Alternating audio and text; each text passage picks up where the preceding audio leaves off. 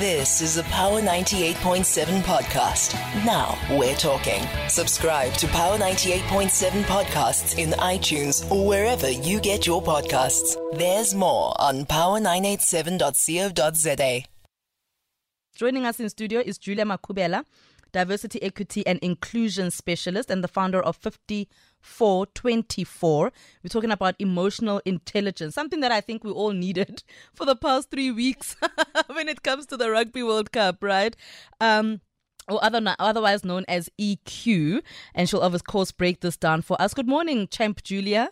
Good morning, champs. I love this. Good morning, champ. Exactly. That's how it should sound every day, right? Exactly. Every day. We just hope that the Proteas also bring it, then we are double champs. That's how we address each other. exactly. How are you this morning? I'm good. I'm excited. Mm-hmm. Um, I was driving here and it was empty, but you could you could feel the excitement in the air. Yeah. You you just like the climate. There's a vibe. It's Yeah. December. It's you know it's got that vibe. So. It's December 2.0. Eish. the proper December is still coming, but yesterday felt like New Year's Eve, right? Mm. Even like you say, it, it gives you that vibe of festivities and excitement and happiness Absolutely. in the country. But look, the Springboks have really like made us suffer the past three weeks because they've won only by one point. And I mean, emotionally, that in itself was traumatizing. Absolutely. But when we speak, Julia, about emotional intelligence mm. or EQ, mm. what exactly are we speaking about? And I'm going to use the Springboks because it's quite nice. Let's be in the moment to speak about emotional intelligence. So it's how you feel. So there's four parts to it. It's how mm-hmm. you feel in the moment as a mm-hmm. person. And how you feel is just an indicator. It's like a, if your car needs oil, it will tell you. If it needs, you know, a service, it will tell you. Yeah. And then it's how you manage how you feel. So if we are very anxious, you said this earlier, Tshego, when I was driving here, I was listening to you. Last night you stood up, you were pacing up and down, your knees prayed. You mm-hmm. know, that's like how you're feeling in the moment. Mm-hmm. So there's an indicator, like I'm anticipating, I'm anxious. And then what we do about that feeling. So if we go back to your family, your dad decided to call you. He's he's trying to manage his feeling by calling you. Your niece is trying to manage the feeling by praying. Yeah. You're trying to manage the feeling by walking up and down. So if we're unable to manage our feelings, we could ask somebody to marry us out of excitement, as an example. Mm-hmm. If we can't manage our feelings, we could get angry and we have this outburst, and then later we regret. We can have fear that actually stops us from doing things that are important to us. Hmm. So the ability to be aware of how you're feeling and to be aware of how to manage those feelings in an effective manner is really important. Then the other is what we've been talking about this morning is empathy. So empathy is the ability to put yourself in somebody else's shoes and to read the vibe. Okay. So empathy is if you walk into a room, you can feel people were arguing. You can feel people are excited. You can feel people were talking about you. So you, if you are able to, if you're emotionally intelligent and you are aware of yourself, you can differentiate. This is my feeling. That's Tshego's feeling. Mm-hmm. So that al- allows you to read the room. And then the last is then how do you how do you engage with people based on how you're reading them and how you're reading yourself? A lot of people, whenever they're angry or they're scared, they succumb to that feeling or excited. Mm. And so it's how do you manage yourself and how do you manage yourself in, in a social setting based on how you're feeling? And by the way, feelings are always on we always feeling something. It's nothing we can switch on. I mean, when I was driving here and I was listening to you, every second word you were like, and I'm feeling this and we're feeling this. It's true. We always feeling something. Yeah. Yeah. That is so true. Wow, I didn't even realize. so, you know, from what you've described, Mm. um, you know, some it some people may say that, well, I can't help how you're feeling, which is true, I True. suppose. But, you know, in relationships, workplace relationships, um, personal relationships with family, with friends, romantic relationships, how do we use our EQ to strengthen those relationships or to our benefit? Yeah. So that's such a good question. Um, when it comes to relationships, and I know this is very relatable. When I first heard this, it changed my life. 69% of problems in relationships will never go away.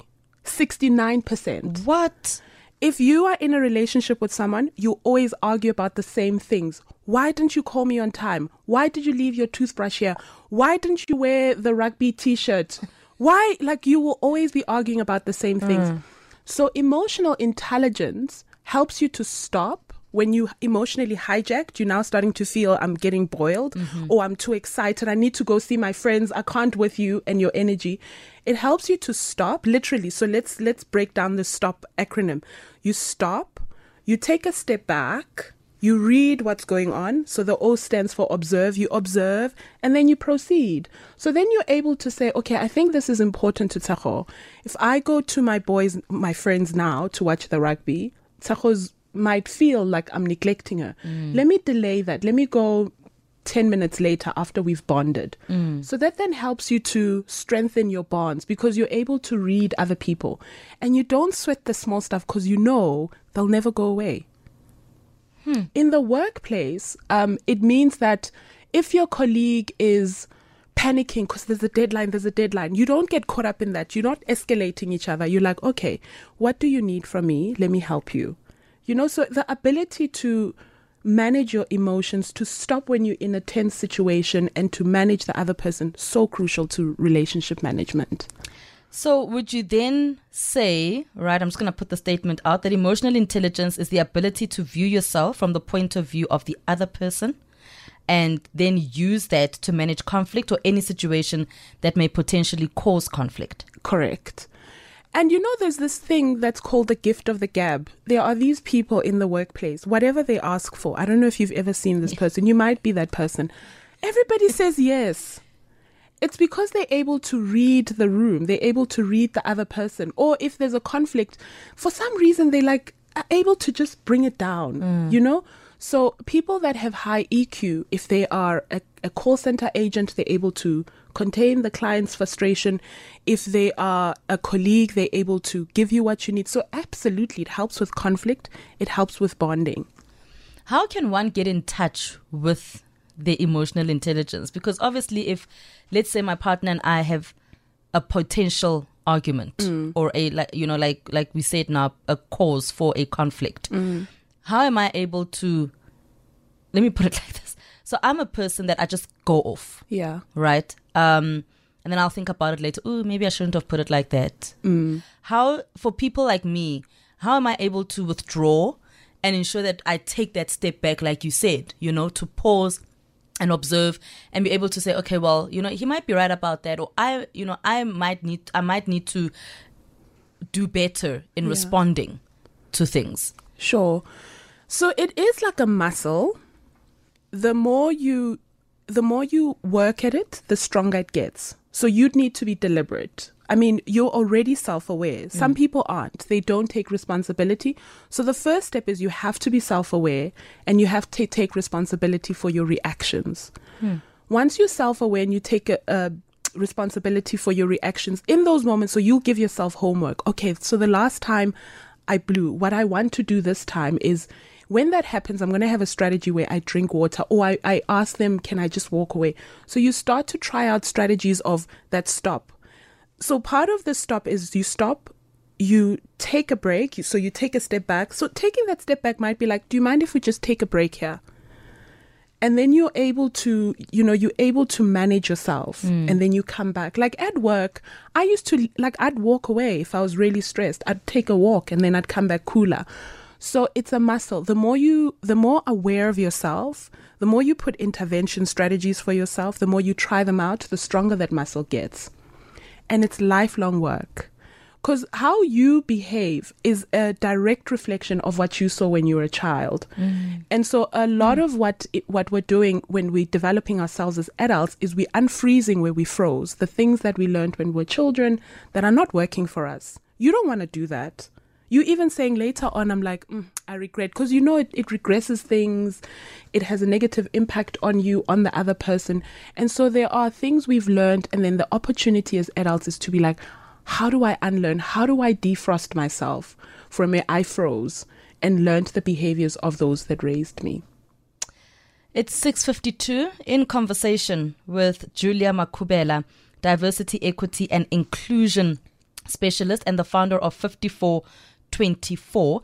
Let's take a call 0861987000. That's the number that you can dial if you've got a question or comment for Julia as we unpack emotional intelligence. Stephen in Pretoria West. Good morning, champ. good, mo- good morning, champ. Good morning, champion. Uh, I just want to this, Julia, if the if if because normally conflict com- comes from arguing, and then you realize that the person that you are arguing with doesn't actually understand the contents of the argument, you leave that person? And when down deep you feel that you know you want to help this person, or you just say, okay, I will wait until this person can actually understand the the the the, the, the content of the argument, and because in conflict you you you don't actually allow your opponent to dominate the territory. What do you do as the person that you realize this person doesn't understand what we are arguing about? Hmm. That's a mm. good point. Thank you so much for that, Champ Stephen in Pretoria West. Julia? Thank you for that question, Champ Stephen. I love this champ thing. so I think you already had the answer in your question. Whenever we're in conflict, it's because we have two different ideas about reality. So as an example, if Tshego and I decide we want to buy food, that's the thing we want. Mm-hmm. And then Tshego says, no, I want pizza. And I'm like, no, I want McDonald's. We're already in a conflict. So the thing to do whenever you're in a conflict is to ask the other person, help me understand why do you want the other thing?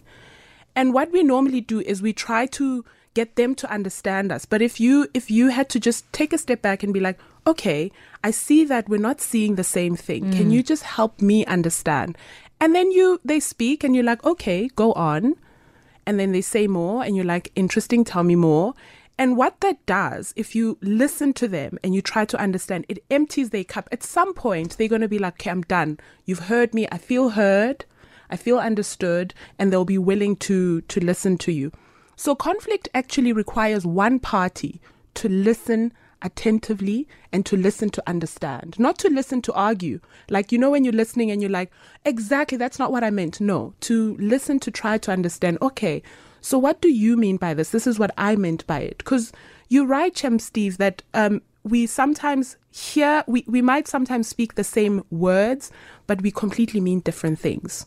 So the trick to conflict management is listening to understand. If you read any book by people who are peace negotiators at a world war level, what they say is it's not about talking. Peace is not about talking, it's actually about listening. So if you're able to listen to other people, you're able to see their perspective, you're able to consider it, which is empathy, and then you're able to respond in a way that meets their need because everybody who's in a conflict has a need and they might be a superficial Tshego saying pizza, but actually the need is, you know what, Julia, I'm trying to um, honor my boundaries with people now. I don't mm. want to just go with the flow. That's the need. If I'm able to meet that need, like I'm going to honor your boundaries, but can we come at a compromise? That's easier. We speak at a surface level and then we never go to the depth of what are your needs? Do you want to feel heard and understood? So, for a leader or a person that's in management and would mm. need to manage a team, a diverse team, how does EQ then come into play? Mm. It it's so important. So leaders don't always have people who come from their background. Yeah. So if you are a leader who um, drives to work and somebody uses taxis and you're on a deadline and you expect people to work late because that's your idea of commitment and they can't work late because they use taxis and you don't have empathy, you're going to think they're not committed to work. And that's a problem that I see, Tshego. People will be like, oh, this person's not committed to work. And then you actually start to ask a person, what happened? They're like, taxis in this neighborhood are not there post seven. And I'm a woman. I could get raped on my way to home. So empathy is actually what enables leaders to be inclusive because it's impossible that you're going to to have people who are just like you in your team unless mm. if there's nepotism, which is what we're trying to fix. So most leaders are leading people who are very different to them and therefore need to actually have empathy and self-awareness. Be aware of when I'm behaving this way, how does it impact Tshego? Sure. I'll tell you now, I don't think you realize um, what you've done. I think for me as well, you know, with this conversation. But so, Julia, you know, moving forward for a person, so I then am aware that, you know, I'm this kind of person, I'm this kind of leader. Um, you know, the team that I lead is not, you know, obviously, like you've said now, we are diverse people. How do I then put across to the next person. Let's say they're not doing a task that I requested, or they're not, um, you know, doing it fast enough. And I'm putting fast in inverted commas. Obviously, mm. it would be according to what I would expect. But how do we communicate to the next person that you know? You need to do a bit better here. Mm. You know, how do we do it in such a way that we're still showing empathy and that we're still growing ourselves emotionally, but also telling people that I do have the emotional intelligence to be able to lead you? Mm. Sure. So Brené Brown has this observation that she's made about really effective leaders, and she says effective leaders in her studies of them mm-hmm. are people that are clear upfront. So oftentimes we think people will just get it. Why don't they just get it? Mm. So clear is kind.